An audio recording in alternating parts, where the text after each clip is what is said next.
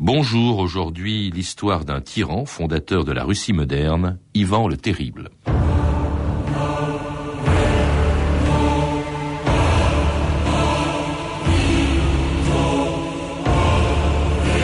Ivan le Terrible était très cruel, mais il était indispensable qu'il le fût.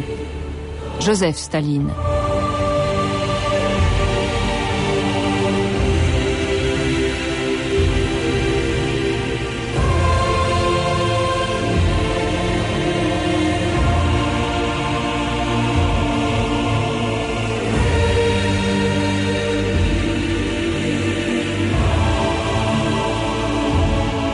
Mille ans d'histoire.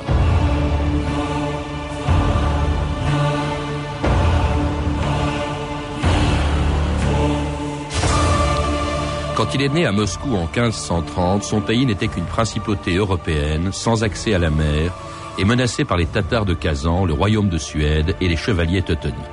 Quand il est mort, elle était devenue un des États les plus puissants du monde. Pendant plus de 40 ans, Ivan IV a imposé à son peuple un régime si brutal qu'on l'a surnommé le Terrible. Mais il a si profondément marqué l'histoire de son pays que plus de trois siècles après sa mort, même la Russie communiste de Staline en avait fait un héros et un modèle, en commandant à Eisenstein un de ses plus beaux films, en restaurant les fastes et la grandeur de l'ancien régime, à l'époque où en 1547, Ivan le Terrible avait défié l'Europe en prenant le titre d'empereur, tsar de toutes les Russies.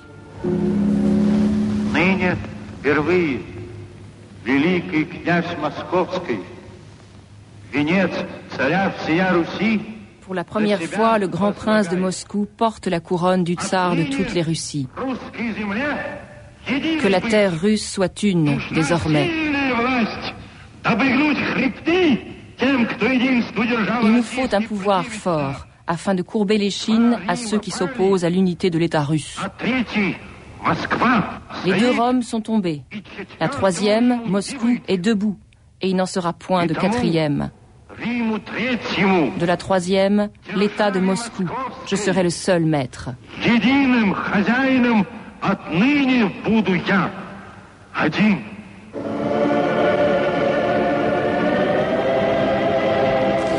Marie-Pierre Ray, bonjour. Bonjour. C'est un, extrait du film d'Eisenstein, Ivan le Terrible, le jour de son couronnement, annonçant que sa capitale, Moscou, deviendrait la, la troisième Rome. Or, il est à la tête d'un pays euh, qui ne pesait pas très lourd euh, à l'époque. Dans un livre que vous venez d'écrire, l'histoire des rapports entre la Russie et l'Occident, vous commencez par Ivan le Terrible, ce qui prouve qu'au fond, avant lui, bah, la Russie n'existait pratiquement pas. Alors, de fait, euh, la Russie est alors une toute petite principauté. D'ailleurs, on parle de Moscovie et non pas de, de Russie encore. Toutefois, euh, c'est son grand-père en fait euh, qui a été le fondateur de, de l'État russe, enfin de cet État moscovite qui, qui, qui veut se dire russe. Et euh, Ivan le Terrible va s'inscrire dans la continuité d'Ivan III et faire effectivement de cette Moscovie la Russie moderne. Hum. Alors il était que prince de Moscou, il va prendre le, le, titre de tsar. Il a 17 ans hein, quand il se fait couronner dans un pays qui est très faible à l'époque, d'autant plus faible que non seulement il est petit, il est enclavé, mais en plus il il est vraiment déchiré entre les ambitions de la noblesse russe de l'époque, les boyards qui se disputent le, pouvoir. C'est un pays en pleine anarchie pratiquement dont il prend la tête en, 1547, euh, Marie-Pierre Ray. Alors, de fait, euh, son grand-père Ivan III s'était efforcé de, bâtir ce, premier État, mais euh, les circonstances ont contribué à, affaiblir la position du, du grand prince. Et de fait, lorsque Ivan est en fait proclamé grand prince, il n'a alors que trois ans mmh. et euh, la régence de sa mère va être une période difficile puisque euh, les boyards vont contester euh, l'autorité d'Hélène, la mère du, petit garçon, et lorsqu'elle meurt en 1538, on ne donne pas cher en fait du destin du, du futur tsar. Mais il va avoir cette cette force de caractère est décidée, euh, conseillé en cela par le, métropolite de Moscou, Macaire, euh, il va euh, décider de se proclamer tsar. il n'a que 17 ans, et c'est dire en fait à ce moment-là cette, cette force de caractère qu'il caractérise. Alors, ce, couronnement euh, est extrêmement important puisqu'il opte pour le, titre de tsar, contraction du mot César byzantin, mhm. hein, allusion évidemment à, cet empire byzantin dont, la Russie euh, se veut l'héritière. Et c'est très important, bien entendu, que cette filiation euh, son grand-père Ivan III l'avait déjà euh, dessiné, mais euh, c'est Ivan IV qui va aller au-delà en choisissant de se faire couronner au Kremlin, signe évidemment fort et, très très décisif de ce pouvoir théocratique qu'il affirme.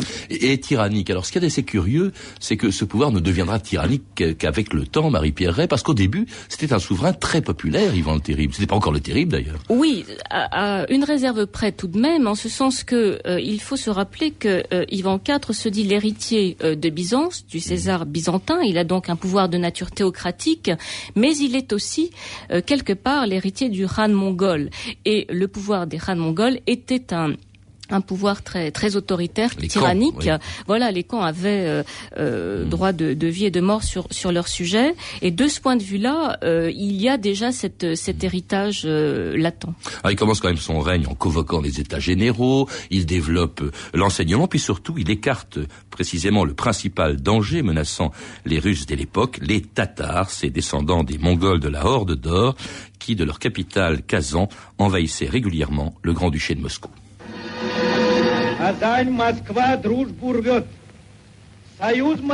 Kazan rompt son amitié avec Moscou. Le Khan marche sur Moscou.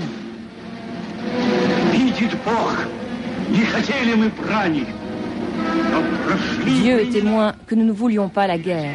Mais les temps sont révolus où l'étranger osait impunément envahir la terre de l'État de Moscou. Nous en finirons pour toujours avec Kazan.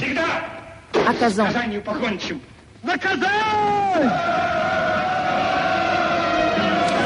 Kazan, la capitale des Tatars, qui est à 800 km à l'est de Moscou, va être prise par les Russes en, 1552. Pour la première fois de leur histoire, dites-vous, Marie-Pierre Ray, les Russes envahissent un pays qui n'est pas slave. C'est la première, ça pas la dernière fois. Oui, c'est un, une date essentielle et un tournant dans, l'histoire russe.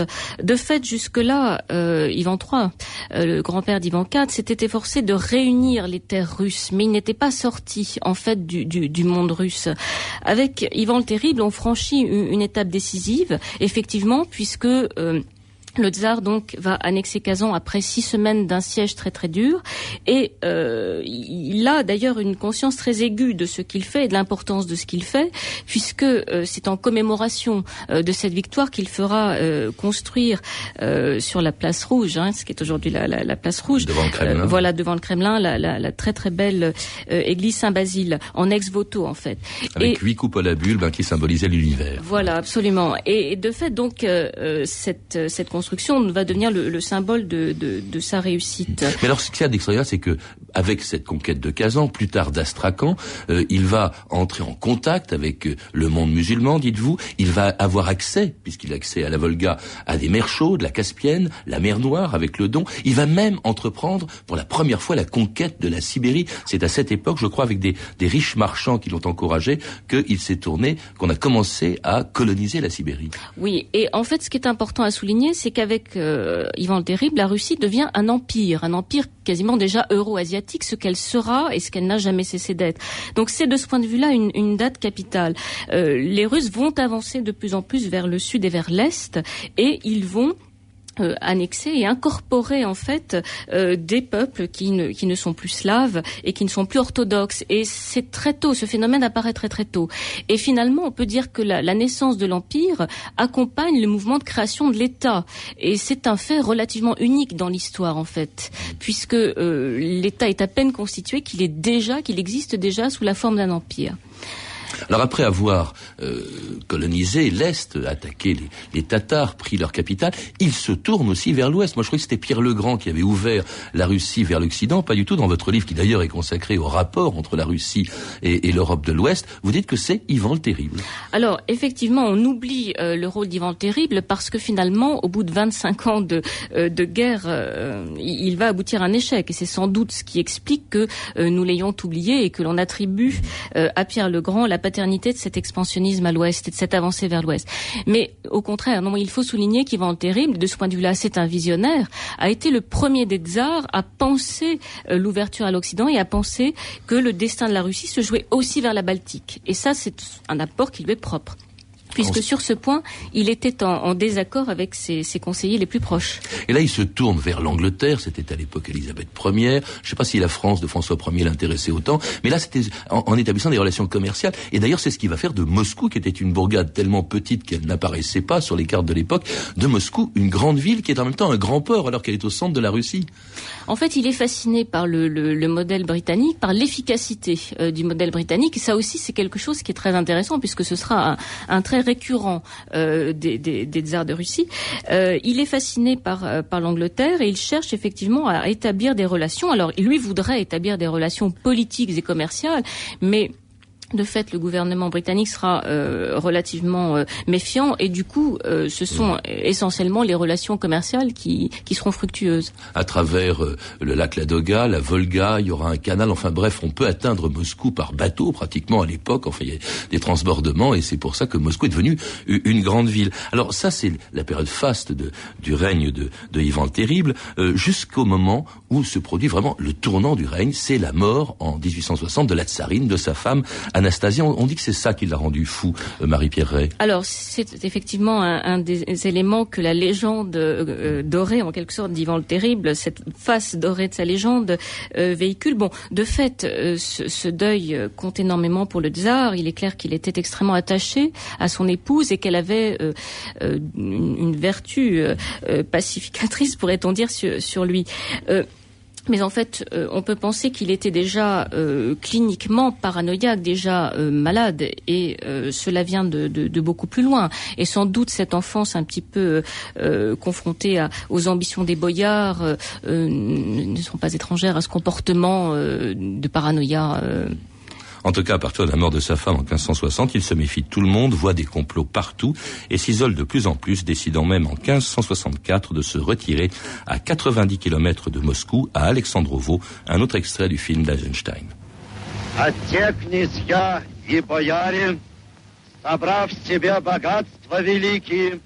Les princes et boyards qui possèdent de grandes richesses ne veulent se soucier ni du Seigneur, ni de l'État, ni de toute la chrétienté orthodoxe.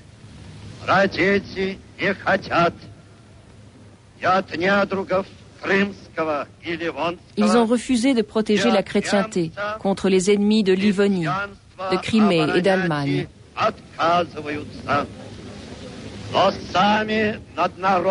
Et eux-mêmes font violence au peuple.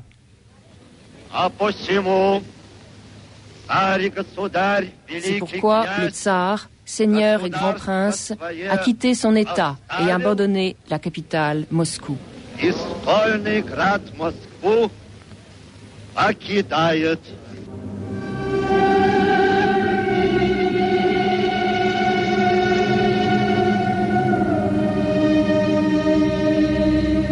C'était un des moments les plus forts du film d'Eisenstein, le départ d'Ivan IV, loin de Moscou, euh, et le moment où tout bascule dans son régime, son règne bascule dans la tyrannie quand il devient vraiment le terrible, tel que l'appellent ses sujets, et tel que le voient ses contemporains, la revue de texte Stéphanie Duncan.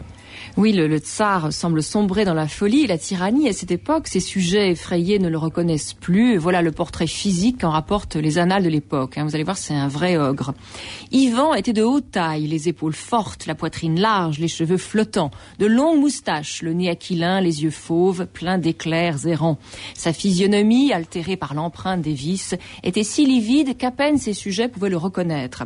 Une sombre férocité se révélait dans l'expression de ses traits déformés. Il semblait avoir été consumé par un feu intérieur. Alors les annales de l'époque euh, décrivent aussi cette forteresse d'Alexandrovo dans laquelle Ivan le Terrible, en plein délire paranoïaque, s'enferme, menant avec ses compagnons une vie quasi monacale, entrecoupée tout de même de, de quelques scènes de torture. Dans ce château menaçant, donc je cite, environné de sombres forêts, le tsar consacrait au service divin la plus grande partie de son temps. Il imagina de transformer ses compagnons d'armes en moines. Il leur distribua des calottes et des soutanes noires sous lesquelles cependant il portait des habits éclatant d'or garni de fourrures de martre. L'abondance régnait dans les repas. Le soir, après le festin, le tsar allait dans les prisons pour faire appliquer quelques malheureux à la torture. Ce spectacle horrible semblait l'amuser. Il en revenait chaque fois avec une physionomie rayonnante de contentement. Alors cette folie sanguinaire, euh, quand elle s'abat sur les seigneurs, ne déplaît pas toujours aux paysans. Euh, dans une chanson populaire, en effet, on se réjouit, je cite, de voir écorcher vifs tous les maîtres et les princes, et de cuire les boyards dans un chaudron. Et à l'étranger, donc à cette époque, Ivan IV fait de plus en plus peur, comme en témoigne un Allemand. Ce seigneur, dit-il, est terriblement puissant que déjà il est prêt d'envahir l'Allemagne. Prions que nous ne soyons pas subjugués par ces moscovites, lesquels nous tyranniseront si fort que nous voudrions plutôt être morts. À cette époque aussi, beaucoup de seigneurs russes fuient la terreur d'Ivan le Terrible. Parmi eux, le chef militaire Andrei Kurbsky, qui s'enfuit en Lituanie, et lui, il était pourtant un des proches du tsar, et eh bien, il lui écrit une longue lettre lui expliquant qu'il ne le reconnaît plus à une majesté autrefois sereine, rendue illustre par Dieu, mais aujourd'hui obscurcie par les péchés, par la haine infernale qui brûle dans son cœur et morte dans sa conscience. Ô tyran, unique parmi les plus incroyants, te crois-tu immortel? Le mot est prononcé, un tyran. On est très loin, Marie-Pierre Ray, de l'époque euh, où il était très populaire encore, euh, euh, Ivan, qui n'était pas encore appelé le terrible hein, à ce moment-là. Il faut dire qu'il avait bousculé ces, sujets. Il a, il a créé, après ce, départ, ces, ces sujets, l'ont rappelé d'ailleurs, tellement il était populaire, l'ont rappelé à Moscou, et il a créé un système qui a complètement bouleversé, je crois, les traditions russes, et c'est pour ça qu'on lui en voulait. Oui, il y a plusieurs choses à souligner. Les extraits que vous avez mentionnés montrent bien qu'il est profondément religieux, ce qui est une donnée évidemment intéressante. C'est un être profondément religieux, profondément tourmenté, et on sait qu'il donna beaucoup d'argent pour que des messes fussent dites en, euh, à, l'âme, pour l'âme des, défunts qu'il avait torturés. C'est quand même quelqu'un d'assez euh, d'assez complexe. Bon, euh, et il est il est populaire parce qu'il est religieux et parce qu'il incarne la légitimité du pouvoir. Il ne faut pas oublier que ce pouvoir dont, il abusera lui vient de Dieu, n'est-ce pas? Donc c'est ce qui explique aussi que il soit populaire. Il représente Dieu sur terre. Alors, mais en même temps, il bouleverse les traditions russes, je le disais. Il crée quelque chose qui s'appelle l'Oprishtina, c'est-à-dire les terres du tsar qui étaient à lui en propre, euh, et donc il a exilé tout, toute la, la, la, vieille aristocratie russe. Les boyards ont été chassés vers les terres communes, qui s'appelaient la Zemchina, qui étaient aux frontières. Voilà, c'est un système qu'il met en place en fait à partir de euh, fin 1564, début 1565. Il crée une sorte euh, d'administration, de juridiction qui lui est propre, et il va donc confier la, la direction de, ces régions entières euh, à des hommes de main qui deviennent euh, sa garde prétorienne, pourrait-on dire. Et euh, souvent, il faut le dire, ce sont des gens de plus petites hum, conditions, de moyenne noblesse, voire de toute petite noblesse, qui est évidemment le sentiment, un sentiment de, puissance face à ces anciens boyards déchus mmh. euh, que, l'on bannit et que l'on écarte, euh, comme vous le disiez. Donc il est vrai qu'on a une sorte de euh, d'amorce de révolution sociale quelque part, et cela aussi, hein, en référence aux, aux, extraits que vous donniez, fait plaisir aux paysans. Mais évidemment, ce fut du court terme parce que assez vite, la terreur va toucher l'ensemble des, des, catégories sociales et les paysans ne seront pas les derniers à, à souffrir du, du joug. Bah, il fait plaisir aux paysans, n'empêche qu'il les enracine. C'est lui qui a créé le servage, Marie-Pierre Ray, pour les enraciner justement dans cette Oprishtina qu'il a créé dans ces terres du tsar. Alors, il commence effectivement à, à, à atteler les paysans à la terre, c'est-à-dire à mettre des restrictions de plus en plus importante sur euh, euh, leur possibilité de se déplacer et euh, il est un de ceux avec Boris Gadnov, on ne le sait pas non plus toujours, qui vont effectivement installer de facto le, servage en Russie. de ce point de vue-là, il faut souligner que le servage en Russie, donc un phénomène relativement tardif par rapport à ce que nous, nous, hmm. connaissons en Europe occidentale. Il mettra deux siècles à être aboli. En tout cas, dans cette Oprishtina, dans ces terres du Tsar, il va mettre en place, vous le disiez, une garde personnelle qui va répandre la terreur dans tout le pays, les Oprichniki.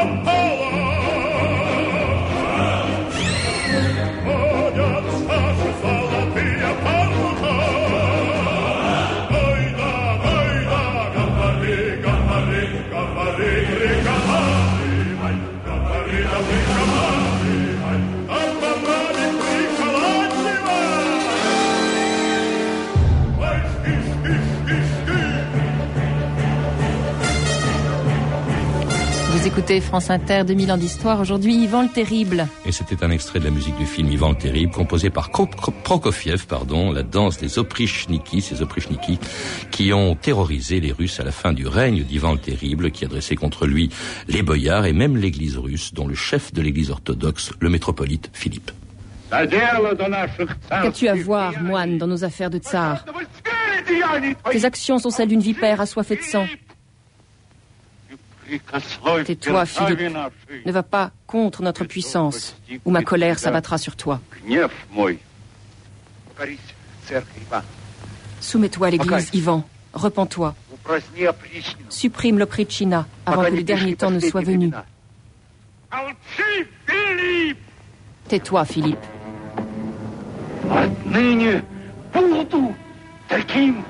Désormais, je serai tel que vous me nommez.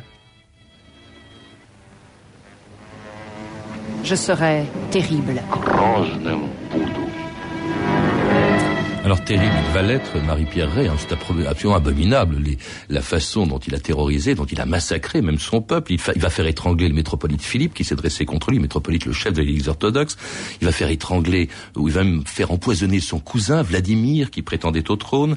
Il a même massacré la population de toute une ville, Novgorod, qui s'était euh, dressée contre lui. Même son propre fils, Dimitri, il l'a tué en lui enfonçant un épieu. C'est vraiment inouï. Oui, alors il faut faire un petit peu la, la, la part des, des, des différents choses. Euh, de fait, euh, la terreur euh, sera semée par l'Oprichnina, les 5 000 à 6 000 hommes qui vont constituer cette armée personnelle et qui jouent un rôle important dans la mise à sac de Novgorod dont vous mmh. parliez, qui va être un moment fort dans, dans la mémoire collective, puisqu'on va avoir des dizaines de milliers de victimes pendant cinq semaines de violence absolue, pillage, violence et, et des, des, scènes de, de, de terreur euh, apocalyptique. Euh, et de même, la ville de Tver subira le, le, même traitement. Et il n'épargne même pas euh, les, les, membres de son clergé, puisqu'effectivement, le métropolite sera étranglé et que plusieurs centaines de, de, membres de ce clergé seront également mis à mort. Et euh, cette violence euh, est, est, une violence qui ne reconnaît plus ses cibles. Il n'y a plus de rationalité du tout, il n'y a pas de logique. Et, et est-ce qu'il était violent par nature ou par nécessité Oui, puisqu'en fait, là, il met, euh, il met à mort son fils dans un, une crise de colère. Mmh. Il le regrettera parce qu'il aimait son fils aîné qui était euh, l'héritier au trône. Donc, Dimitri, euh, oui. il le choyait et il n'empêche que cette impulsivité va, va le, le, le, conduire à, à tuer son, son, son fils. Euh, de ce point de vue-là, le, le, meurtre euh, commis par Ivan ne ressemble en rien au meurtre que commettra Pierre le Grand à l'égard de son propre fils, qui lui sera un meurtre de sang-froid qui vise quelqu'un qui euh, ne veut pas respecter son œuvre. Alors Ivan le Terrible va mourir trois ans, je crois, après avoir euh, assassiné euh, son, son, fils, laissant la Russie dans un état d'anarchie complet. cela dit, il y a quand même cette anarchie qui va durer jusqu'au Romanov, au, au, siècle suivant. mais quand même, est-ce qu'on peut dire que, quel est son bilan? Vous semblez dire quand même qu'il a fait beaucoup pour la Russie moderne. Il a fait beaucoup en ce sens que euh, il va, par des moyens, on l'a vu, tout à fait contestables sur le plan moral, mais il va contribuer à euh, asseoir l'autorité de l'État par une centralisation euh, accrue. Donc ça, c'est un point important. Le second élément, c'est bien sûr la naissance de cet empire euro-asiatique dont on parlait, qui n'a pas encore le titre d'empire, mais qui de facto euh, y ressemble. Et puis c'est toute cette politique d'expansionnisme qui va euh, être reprise par ses successeurs. Euh, Pierre le Grand sera l'héritier de ce point de vue-là euh, d'Ivan le Terrible, puisque euh, il reprendra les mêmes directions, avec en particulier cette, cette obsession, pourrait-on dire, de, de la Baltique et de l'avancée vers l'Occident. Donc de ce point de vue-là, Ivan le Terrible, effectivement, s'est montré visionnaire et puis bâtisseur d'un État moderne, dites-vous. Alors cela dit, c'était un État impérial, un État royal. Comment se fait-il que euh, trois siècles après lui, Staline, la Russie communiste, lui ait ainsi rendu hommage, dans, ne serait-ce que dans le film que, dont on a entendu les extraits, le film d'Eisenstein? Alors il n'en a pas toujours été ainsi. Hein. L'histoire euh, du tsarisme euh, a subi évidemment dans les débuts de la période soviétique, euh, a été mise en, en, quelque sorte entre parenthèses.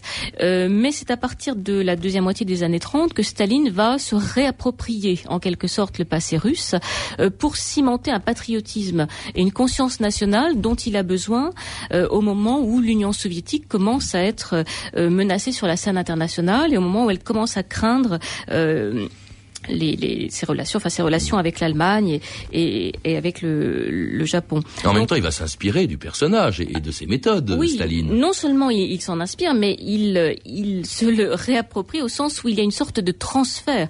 Euh, il, euh, il écrira, par exemple, des, des, des, mots très très forts, hein, en ce sens que euh, il contestera, par exemple, la, la représentation que donne Eisenstein euh, d'Ivan le Terrible, considérant que euh, Eisenstein en a fait un tsar indécis, semblable à Hamlet, dira Staline avec, avec mépris, et au contraire, il soulignera la nécessité de rendre hommage à ce, à ce règne. Il considère effectivement qu'il était indispensable d'être cruel pour bâtir, pour bâtir cette, cette Russie nouvelle. Merci Marie-Pierre Ray. Pour retrouver Ivan le Terrible et ses successeurs à la tête de la Russie, on peut aussi lire votre livre, Le dilemme russe, la Russie et l'Europe occidentale, d'Ivan le Terrible à Boris Eltsine, un livre édité chez Flammarion. Vous avez pu entendre des extraits d'un des plus beaux films d'Eisenstein, Yvan le Terrible, disponible en cassette vidéo. Pour en savoir plus, vous pouvez contacter le service des relations avec les auditeurs au 0892 68 10 33 34 centimes la minute ou consulter notre site sur franceinter.com. C'était 2000 ans d'histoire, la technique Michel Béziquian et Olivier Riotor, documentation Anne Weinfeld et Virginie bloch revue de texte Stéphanie Duncan, une réalisation de Anne Kobilac. Une émission de Patrice Gélinet.